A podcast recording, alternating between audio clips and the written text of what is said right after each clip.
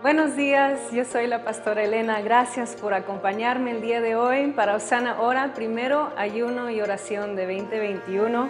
Hoy estamos declarando la palabra de Dios, como dice en el Salmo 119, versículos 97 al 104, que dice, Oh, cuánto amo tus enseñanzas, pienso en ellas todo el día.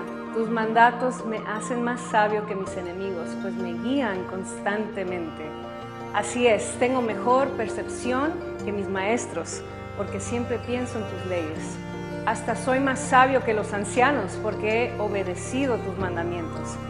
Me negué a andar por cualquier mal camino a fin de permanecer obediente a tu palabra. No me he apartado de tus ordenanzas porque me has enseñado bien.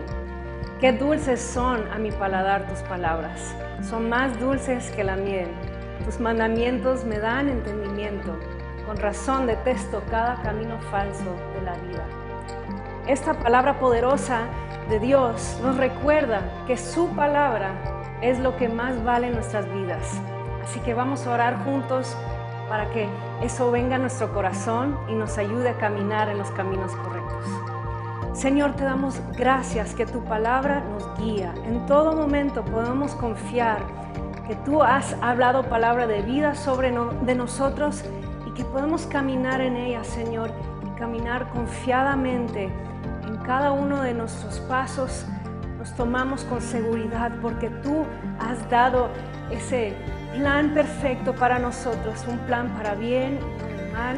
Damos gracias, Señor, que aún en tu palabra encontramos provisión, provisión de paz, provisión de misericordia, provisión de sabiduría. Y te damos gracias que podemos confiar en eso para cada una de nuestras decisiones. Ayúdanos, Padre, a ser guiados todos los días por tu palabra. En el nombre de Jesús. Amén amén.